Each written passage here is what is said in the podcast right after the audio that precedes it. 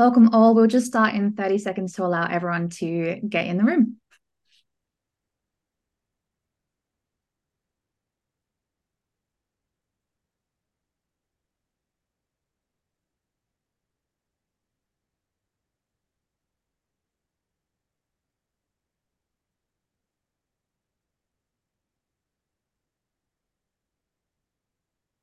Perfect. Hello and welcome to Myosh webinars. My name is Maddie and I'm the Senior Consultant for Myosh. Today's webinar is Adapting Wellbeing Programs Across Differing Environments presented by Greg Stark. Greg is the founder and director of Better Being. His background in optimizing elite athlete performance merges competitive drive with exercise science, making him the go to coach for busy executives looking to achieve balance and well being. A little bit of housekeeping before we start. The chat is disabled, so if you do have any questions or comments throughout the presentation, we will be monitoring the Q&A section, which is uh, down below. Today's session is being recorded and will be sent to all registered attendees later today as well. Um, so please enjoy and over to you, Greg. Thank you, Maddie, and hello everyone once again. Thank you for joining us for today's session. I thought I would start off with a bit of a story uh, about my honeymoon. Strangely enough, probably thinking, what does what does your honeymoon have to do uh, with health and well-being across different contexts? Uh, but when we went on honeymoon, we went to Tanzania, my wife and I, uh, and we decided to be adventurous and go for a bit of a hike through the mountains. We weren't that adventurous where we went up Mount Kilimanjaro, uh, we went up one of the smaller mountains, but we came across this young man as our tour guide called Henry, there in the, the white shirt holding the water bottle. Uh, Henry was a, a, young man full of energy and enthusiasm uh, and a real passion for, for life. And uh, as we got chatting with Henry, uh, discovered that we both shared the same passion for uh, football and tragically both supported Manchester United. So during the walk, we obviously spoke in depth about football. And at the end of the walk, he then uh, invited me to come and join his mates who were having a, a training session that afternoon. Uh, so we went along to where where they uh, they trained. And I've played on a few cow paddocks over the years playing football myself, uh, but this was literally a cow paddock. There was a cow that would chase us around the field as we were warming up cow dung all throughout the, the oval. And every time I touched the ball, all I could hear was Mzungu, Mzungu, which means white man. Um, but it was a, an amazing experience and felt so inclusive and you know amazing to, to connect with people through through sport and um, and do it in that context. At the end of that training session, Henry then said to my my wife and I, uh, "Would we like to come and visit where he lives?" And so he took us to to his house uh, being very honoured to to be allowed to to come and see see where he lived. And you know, when he spoke about his house, it was you know nothing more than probably a mud hut, um, corrugated iron roof. You know, he shared it with his mum, his sister, his niece. Uh, his father passed away when he was young, quite tragically. Um, but with great pride in his house, he, he took us through, you know, what was the kitchen, essentially a, you know, a little fire pit, and he showed us his bedroom, which was a section of the the mud hut. But interestingly, what I noticed in Henry's bedroom was this big poster of a white masonette house.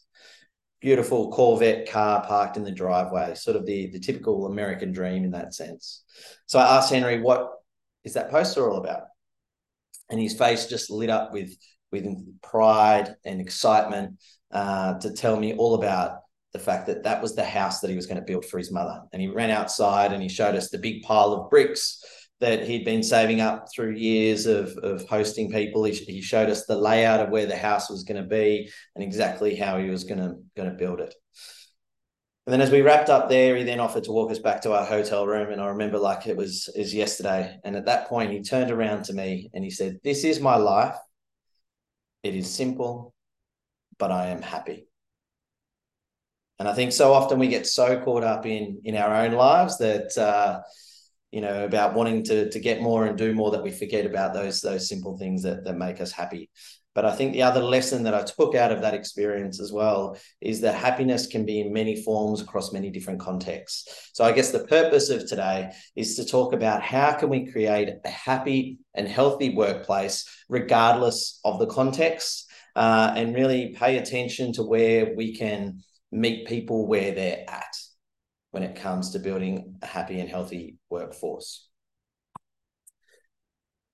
we know that right now, and I think it's this mental health pressure is is beyond a tipping point. It's it's really bubbling over the edges between you know the financial pressures that are going on, uh, the issues going on globally with conflicts happening all around the world, uh, to changes in work environment where people are working hybrid or coming into the office, uh, the increases in social disconnection.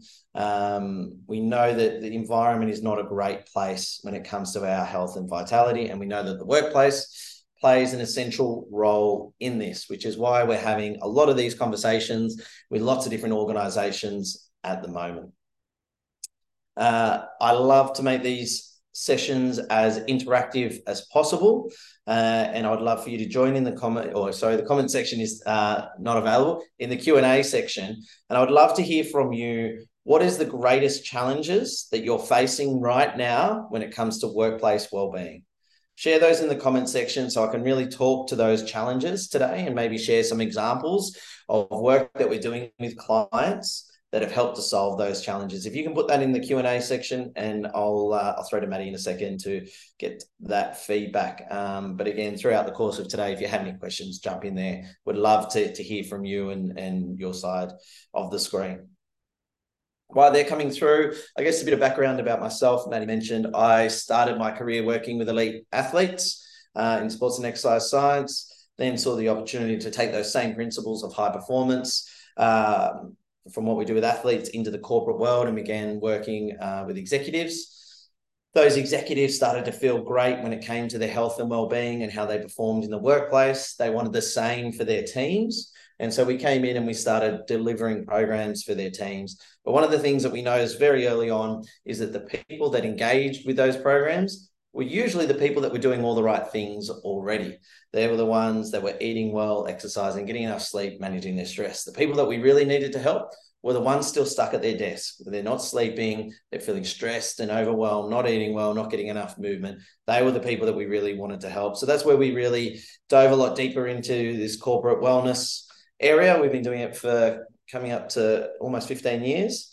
Um, in terms of how do we support organizations in helping people to change their behaviors when it comes to health and well-being. And so as a business, our whole mission statement is how do we create a happier and healthier not just work, but life outside of work. And we know that those two are so interconnected that often what's happening in our personal lives really influences our work, and what happens in our work life really influences our personal life. Maddie, what do we have coming through from people as the challenges? Yes, so we have a lack of respect towards staff from senior management. Yeah, perfect. So I think that's well, not perfect, but uh, again, it's one that we um, hear quite often. Uh, the the disconnect, and uh, you know, I presented with Myosh uh, last month around the pressures on senior leadership how senior leaders know that well-being is important, but there's a disconnect in actually them actually doing anything proactively to support their teams uh, when it comes to supporting individuals' well-being. So um, hopefully we can talk to that a little bit in terms of some strategies that we can use to, to address those things today. Uh, anything else coming through, Maddie? Yes. So, how do you change the work environment to create a supportive environment for all instead of changing individuals' behaviors when it is the workplace creating the issues?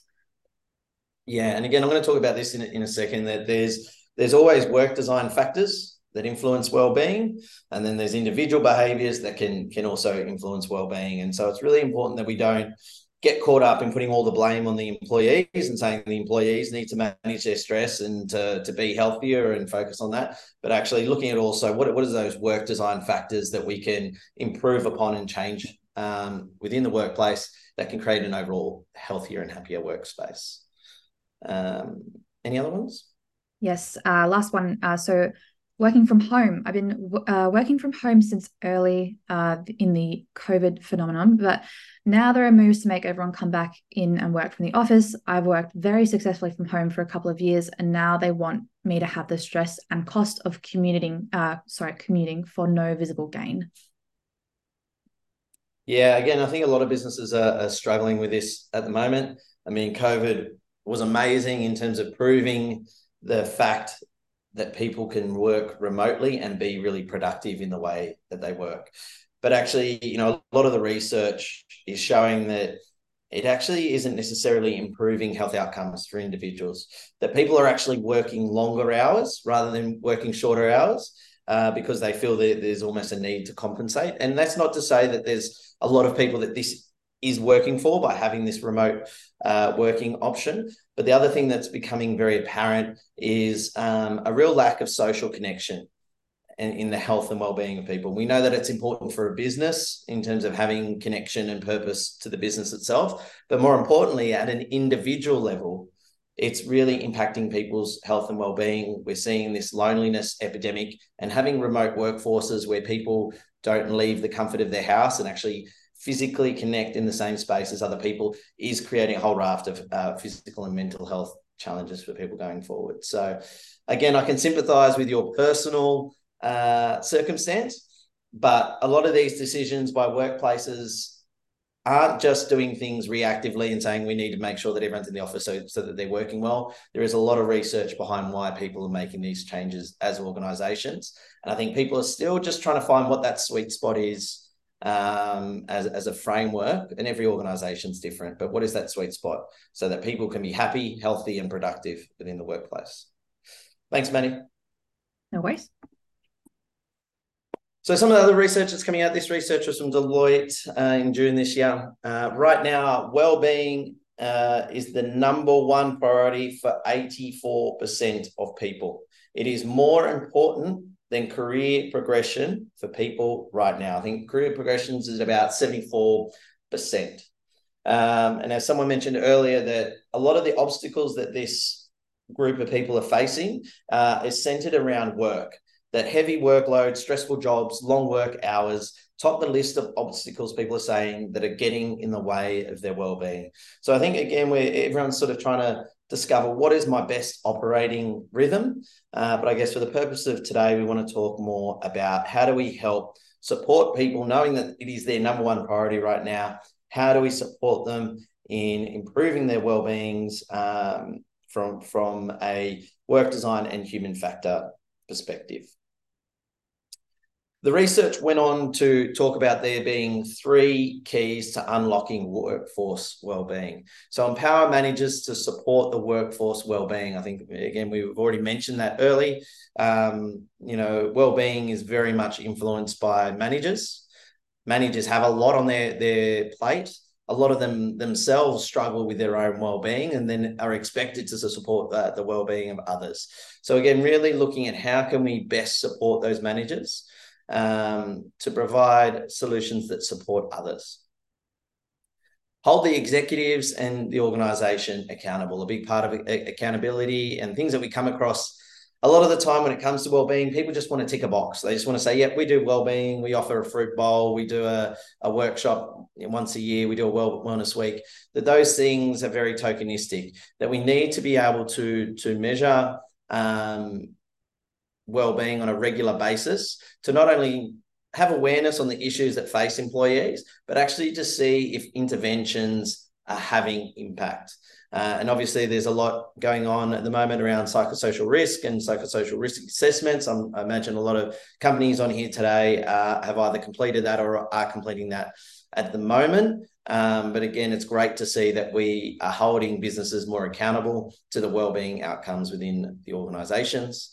Um, and then embrace the broader movement towards human sustainability. So again, the importance of helping uh, doing things not only at a work design level, but at a human level, and moving towards you know the priority of helping people to be happier and healthier within the workplace and at home long term, not just quick fix band aid solutions. And how do we go about that?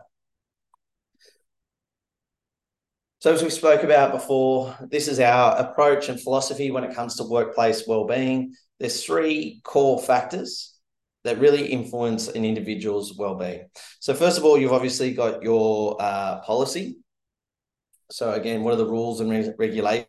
Some of that's safety-based. Some of that's you know compliance with legislation. Some of it is just your own policies around best practice and ways of working internally for your business. But again, what are the rules and regulations that's there to help people keep people safe, but also healthy and happy? We then also have the environment. Now, when we're talking about environment, we're not just talking about the physical environment, but also the, the online environment and the social environment. How are we creating environments um, where it helps people to be happy and healthy? You know, do we have ways of making sure that emails aren't being sent at, you know, 11 o'clock at night, which is, you know, interrupting with people's life outside of work? Um, again, what are the what are the policies around a lot of those? type of things so that people can have that separation uh, between work and, and life. Um, and again, look, there's there's always lots of variables to that, but I guess the principle of creating the best environment and policies that are conducive to well-being and identifying those hazards. The last component there is the individual behaviours of the employees. So we look at those as human factors. So policy, environment, obviously are work design factors, the behaviors of your employee are human factors. And when we look at those, we look at how can we influence those behaviors across our four pillars of performance. We know that if we get people focusing on those four pillars, being mindset, movement, nutrition, recovery, that they can turn up as their best self to deal with the rigors uh, within a workplace environment. Now, in saying that, uh, someone can be doing all the best practice in terms of behaviors. They can be sleeping well, eating well, moving well, um, but they're coming into a, you know quite a toxic workplace um, because their manager is bullying them or a staff member is bullying them. Um, it doesn't matter how good those behaviors, that unless we improve that environment for that person to be in, the the well-being outcomes are still going to be poor for that individual and that team. Um, more importantly, as well. And conversely, we could have the best laid out work environment, the best practice in terms of policy. But if someone's staying up, you know, until 2 a.m. in the morning because they're on TikTok watching the latest uh, TikTok trends uh, and only getting three or four hours of sleep and coming into the work, doesn't matter how good those work design factors, their risk of injury is still double due purely to the fact that they're not getting enough sleep.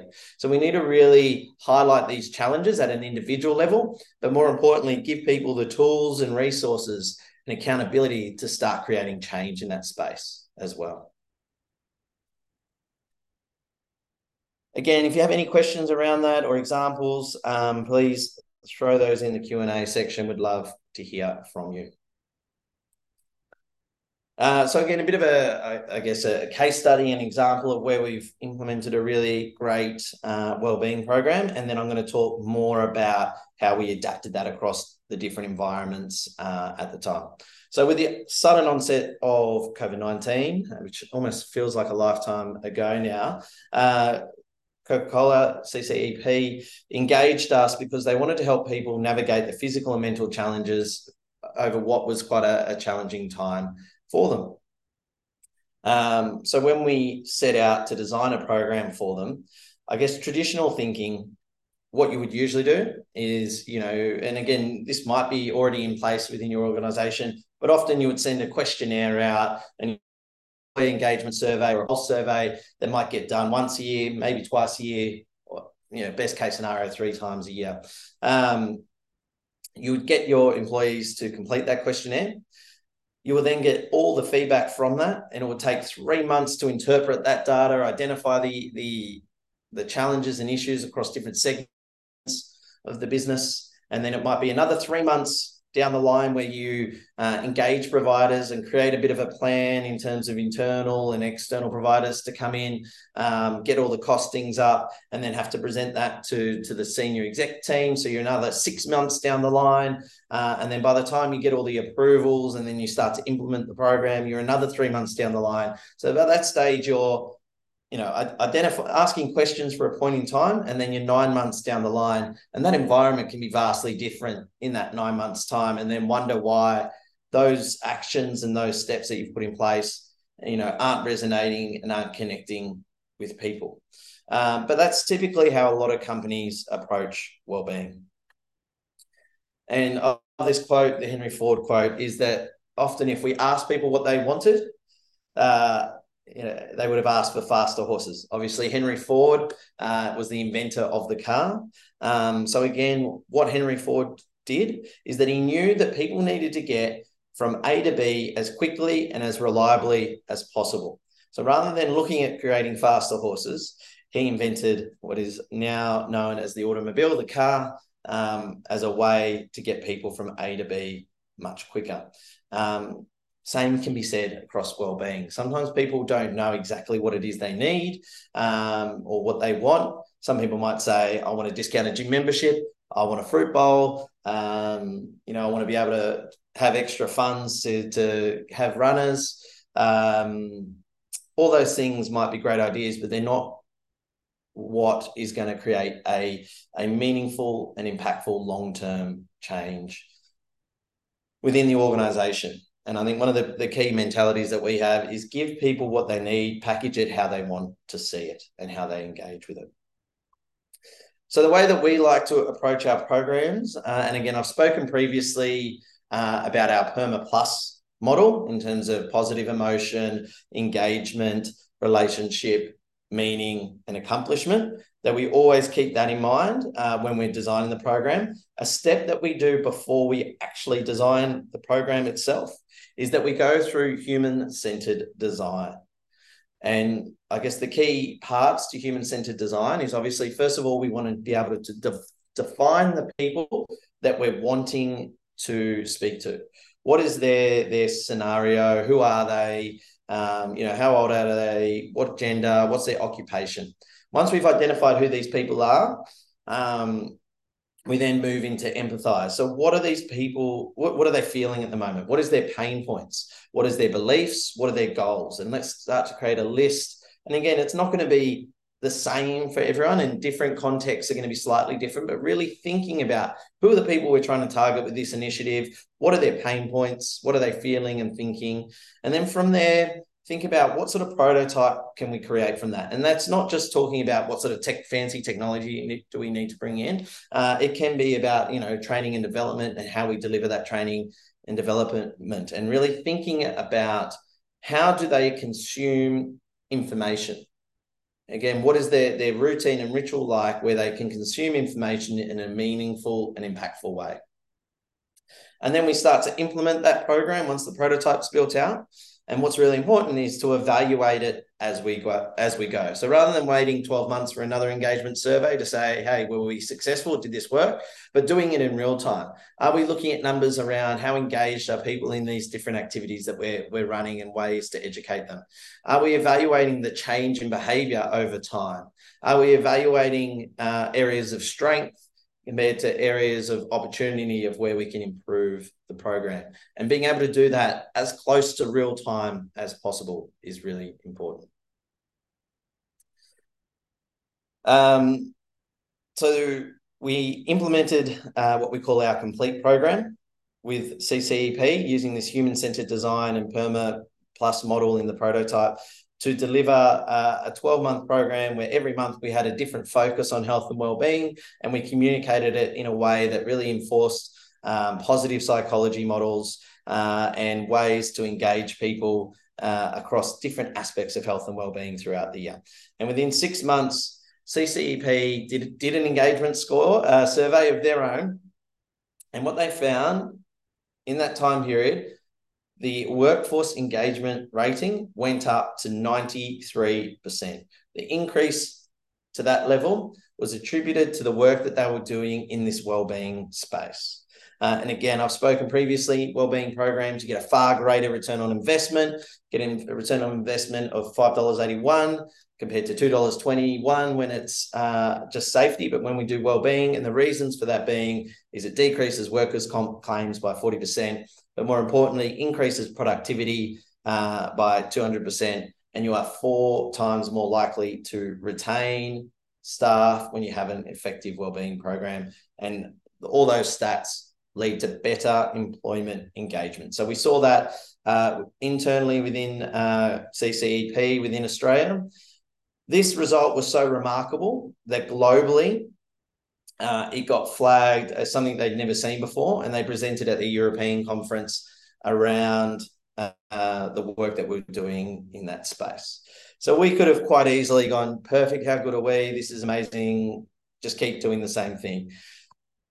But as much as it it pains me, particularly with the, the Rugby World Cup going on at the moment, um, and the All Blacks looking very strong contenders uh, for the title. When you're at the top of your game, that is when you need to innovate the most. And so the All Blacks have this mantra mentality that you go for the gap when you're top of your game. Um, and so if we relate that back to, I guess, the CCEP program, when we looked a bit deeper into a lot of the engagement stuff and uh, the areas of the business where we were getting really good traction, we identified that within that, the supply chain people weren't engaging with the material as well as the people that were in head office. And when we applied that that design, uh, human design thinking to it, it became very clear as to why that was. So we applied this process, as I said, in terms of the design process thinking. So when we started to define who the head office were, uh, again, it was a, a mixture of, of genders, typically between 30 to 50. Obviously, there's always outliers. Um, again, they're in front of their computers all day long, very technology savvy, flexible work schedules to a degree uh, in terms of when they can, you know, consume information. Um, and a bit of their workload peak was around end of financial year. If we compare that to supply chain, uh, supply chain were typically males that were a little bit older in that 40 to 60 bracket. A lot of them didn't even know their own email address, let alone how to log in for a, a webinar uh, that we could have been hosting. Their, their work schedules are very rigid. They have to be uh, on the floor at certain times in order to keep everything running that we couldn't take them off the floor for an hour just to talk and discuss about well-being. And we know that their workload peaks were around end of calendar year um, it was their busiest time of year. Then empathize. So again if we started to look at those individual challenges across those different environments. So those within head office were feeling stress and, and both head office and supply chain were both feeling stressed. Head office was more around workload uh, and volume of workload, uh, where supply chain, their stress was coming from a, a lack of control over, again, very monotonous, re- repetitive work um, can actually cause stress. And, and again, not being able to change and control that. And again, so a way that we would talk and address stress would be very different across those two environments. Um, head office had quite a regular working pattern, Monday to Friday, nine to five type of thing, uh, where the supply chain, their sleep, were on shifts, uh, either early shifts or late shifts, and that could change and it was a lot more variable. So again, the challenges in with sleep was a lot more around shift work. The challenges around head office was about how do we, you know, mentally switch off uh, and get that quality and quantity of sleep. If we look at nutrition, food choice, um, again, having access to a lot of food options, the head office compared to food accessibility. Those sites are a lot more remote. A lot of people had to bring in their own food. So, again, how do we educate around making food choices in social settings compared to how do we make food choices and food preparation uh, at home to come in? If we looked at it from a uh, exercise perspective, uh, exercise is important to both groups. Head office their biggest challenge when it comes to exercise is the amount of time that they spend sedentary, which obviously leads to a lot of diseases when we have high amounts of sedentary time. Again, the people that were in the operations field base, they're a lot more active. And so, again, it's a lot more about how do we manage movement and exercise in order to limit injury risk. Um, and a couple of other individual uh, differences there. So when, when we looked at all, all that, we then discussed what is the best way that we can communicate and address these people. So again, uh, the, the, typical way a lot of wellbeing programs work is let's run webinars, let's do e-learning courses, let's get written articles, and we can do on-site health consultations. And those things work really, really well, particularly at a head office level where people have that, that flexibility in their working schedule. But if we look at supply chain, we know that a lot of these people were spending times in trucks as well. So rather than webinars, uh, let's put on podcasts. So we had pre-made podcasts that people could scan QR codes and access that podcast really quickly and listen to that same health and well-being topic as a podcast uh, as they drive around in their truck. So again, having that connection to to the information really accessible in that sense. Uh, we came in and delivered um, some toolbox talks as well, knowing that every morning there was an hour dedicated um, to doing a toolbox talk to talk about what was going on in the business. Uh, they would give us a 15 minute window of that toolbox talk to come in and deliver uh, a different topic on different areas of, of health and well-being. Uh, and we've evolved that over time because what we also identified was that um, certain uh, remote areas as well, we couldn't quite physically get to. So we started to create leader-led packs which help the, the operational site leader to deliver those sessions themselves and not just give information, but what's really important with all these is stimulating conversations and starting conversations, particularly peer to peer. That's what helps to really change the culture within those different environments. And then the other aspect is infographics. So again, what we found is that people didn't have the time. Uh, a lot of them were illiterate uh, in terms of being able to read really text heavy uh, research and, and, documents. We needed to make information really accessible. So we created a lot of infographics. Some of those infographics were put up on, on screens within the, the workshop floor to talk and highlight different topics and, and promote certain healthy behaviors. And something else that we've recently started to do with, with a lot of clients is we've identified that, you know, within those um, different workforces, we have a lot of um, different ethnicities. And one particular client comes to mind. They identified that they had 30% Vietnamese workers uh, within their operations team. So now we're, we're creating these uh, resources in both languages. Again, makes people feel more included within the environment, but it meets people in the context of where they're at and makes them uh, more likely to implement change by understanding the, the areas that impact them and the behaviors they need to improve on.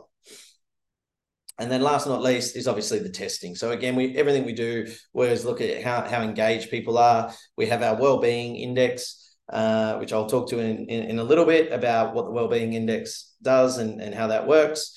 Uh, again, from the conversations that we had with site managers, we would get an understanding of how much people would like the content, the things they might be struggling with. Uh, again, the way we delivered those on-site sessions were very conversational, so we could keep it really interactive. Um, and they can be even down to little uh, subtleties as well when it comes to webinars in terms of whether we set them as a, as a webinar for people to attend compared to a team meeting. Uh, we find that we get a lot more uptake and engagement. So constantly looking at, at those scores and something that's been consistent throughout all the work that we've done. What works 12 months ago might not work today. So we've got to constantly innovate, think about how we can meet people where they're at. Again, we'd love to hear any questions in that section. Maddie, is there anything coming through uh, in regards to those different contexts of working? Yes, just a couple. Um, so I don't understand how this helps an organization look at their culture and how it may be negatively impacting their workers rather than implementing well-being activities to make workers feel better in the short term. So essentially um, band-aid effects rather than treating the symptom itself. Yeah, and again, that's probably something I should have touched on. The work that we do, we specialize in the human factors, in how do we support the individuals. We don't specialize in the the work design factors and those cultural factors that might be going on at the moment. We've got some great partners uh, that we work with. I know FIFO do a lot of work with you guys as well. Um, they're experts in that area. Uh, but what we like to do is when we're working with those partners, is to get that insight and understanding of the context of the workplace environment that that if there is you know cultural you know problems within teams or businesses um, again how can we approach that from an individual level? I actually had a meeting today with a client uh, where they were talking to me about one particular team within their business uh, and whether our programs could help influence that. And what we the insight they gave is what they know usually is that when there's those conflicts within businesses um, and and between employees that often those individuals' well-being have something else going on that's meaning that that conflict is showing up in the workplace. So if we can help them at an individual level to to get to a better place in terms of how they feel about themselves and how they feel about the world and how they feel um, because they're they're feeling healthy themselves and, and well that we know that those outcomes in, within teams and, and peer-to-peer improve as well. So I guess there's twofold to that to that question. Firstly, definitely engage in experts across that that work design aspect of well-being, uh, but don't don't completely disregard at the individual level the impact you can have at an individual and how that can transform a workplace culture as well. Uh, and we have one other sorry, we had one yeah, other um, food choice and um, accessibility. So, could you get the organization to look at their environment and find out why their workers are unable to bring healthy food to work? Yeah, again, it's it's always a big part of what we do is we want to understand those those challenges that the individual faces. Uh, again, if we're looking at that that environment and individual aspects, um, you know, we speak to clients all the time where they've taken out the unhealthy vending machines from the uh, the workplace, and it's almost started a riot. Mm-hmm. Um, so again, what we want to do is not necessarily look at what we take away from people, but how can we encourage people to have better behaviors. And whether that's at an individual level, and again, the background working one on one with people, you know, one of the first things that, that you get people to do is to make the healthy choice easy. That if the unhealthy choice is easy, we're gonna we're gonna go for that more often than not. So if we can make those healthy choices by putting healthy vending machines on site, you can still have the junk food ones there, but make the healthy choice really good for people. And then more importantly, help to, to put a spotlight on how to interact with that environment, knowing that those options are there. Why is it important that people need to eat more vegetables? Why is it important that people need to stay hydrated? Why is it important that eating a good diversity of uh, nutrients really helps us in how we feel physically and also perform mentally? Thanks, buddy. um, yes, so this is the sort of feedback. This isn't Coke's uh, score when it comes to wellbeing index. This is a mock-up one that we made up ourselves. Uh, but in terms of evaluating the effectiveness of, of, a program, so a lot of companies now are, are, really talking to us about how do we see if the, the the changes where the programs we're implementing are creating meaningful change. And you can't manage what you don't measure.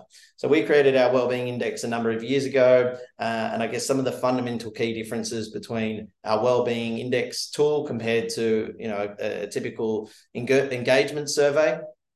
The wellbeing index tool is uh, focused purely on behaviors of employees. So, what are the things that people are doing? Because we know what the behaviors do dedicates what the outcomes are. Too often we just focus on the outcomes. So, how stressed are you? I'm really stressed without actually discovering what are those individual behaviors that are within the control of the individual. Uh, so, not necessarily looking at that workplace design type of survey, but at an individual level, what are the behaviors that are they doing on a regular basis that are either helping them or hindering them when it comes to their own well-being?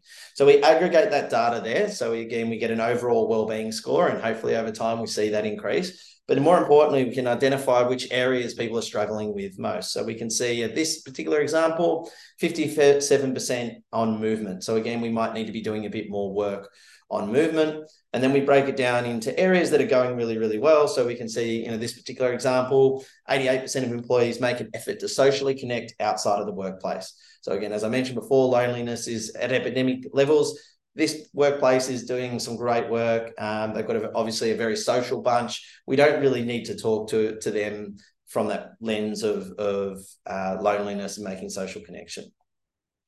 Uh, but if we do look at, say, something like recovery, is that 47% of employees will work until they're burnt out and won't take steps to prevent this.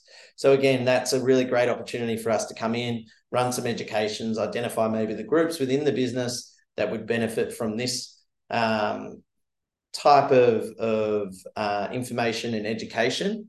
Uh, and obviously, you know, working with the organization to make sure that the work design factors are also being improved across those different areas. But we never give individual data. We don't give data that enables you to identify who the individuals are. It's always aggregated data in a way for you to again measure change at an organizational level and then it also encourages the individual to want to complete these surveys because they can quantify their own well-being they can help to identify the areas that they need to change in so there is tangible benefits to the individual not just me giving data to the workplace but actually helping me to identify where is my well-being at and what are my areas for improvement at an individual level and then for you as an organization. So again we implemented that uh, across coca-cola uh, over the course again of the years and, and constantly evaluate and uh, adjust the program as we go and obviously we can see their, their feedback there that given the wide variety of roles, shift patterns, and demands across CCEP, it can be difficult to coordinate any session and have our people willing to utilize their valuable time.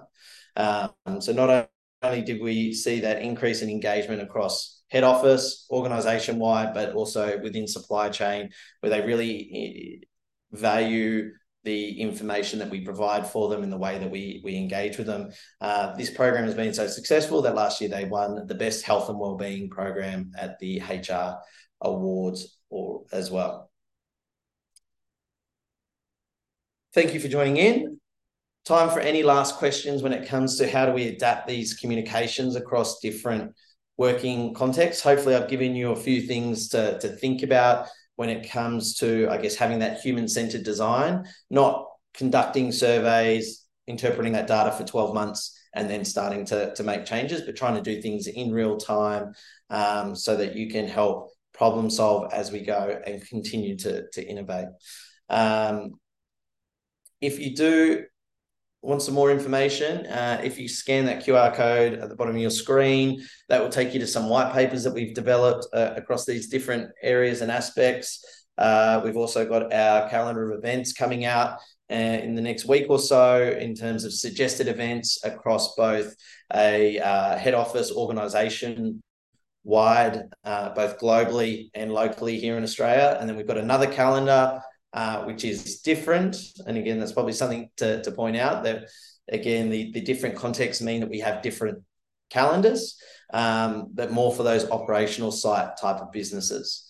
Uh, again, we we always tailor and make those unique to, to each individual. But if you follow that QR code, uh, you can download last one, last year's uh, wellbeing calendar, and it will mean that you'll also receive uh, next year's calendar in the next few weeks. And again, hopefully apply some of those human design thinking processes to your business. Uh, any last questions, Maddie, that are coming through? Uh, key takeaways. Actually, any key takeaways from people as well from today's session? Uh, again, nothing's no no time is worth taking of yours unless you're going to implement something off the back of it. Any thoughts around that off the back of today? We just had uh, one final comment um, that was saying it is the environment and culture that sets up behaviors, stress people, uh, eat poorly. The re- research is very strong in this area. Yeah, look, I, I'm not disagreeing with you in that. That that both are really impactful. Um, we also know that when we eat poorly, we're more likely to be stressed. So yes, it, it, the vagus nerve connects the stomach and the mind together. Um, that when we're when we're eating poorly, our, our susceptibility to stress uh, is increased, and then when we're stressed, we're more likely to eat poorly as well.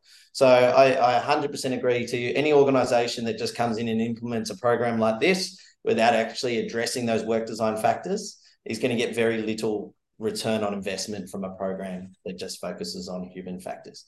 Conversely, focusing all resources on changing the environment without helping those individuals uh, misses out on huge opportunities to make people feel valued, to give people tools and resources that influence not only their own health and well-being, but that of the people around them. So again, I think it's always really important to, to bear in mind all those those factors. But I 100% agree with you. Absolutely. Um, that was the last of the comments. Um, but thank you for everyone attending today. If you do have any further uh, questions or comments um, for Greg, or if you want to learn more about his program, please feel free to use the contact information on the screen at the moment. Um, thank you again for joining today's webinar, and we hope to join you next time. Thanks, Maddie, and thanks everyone for tuning in today. Bye.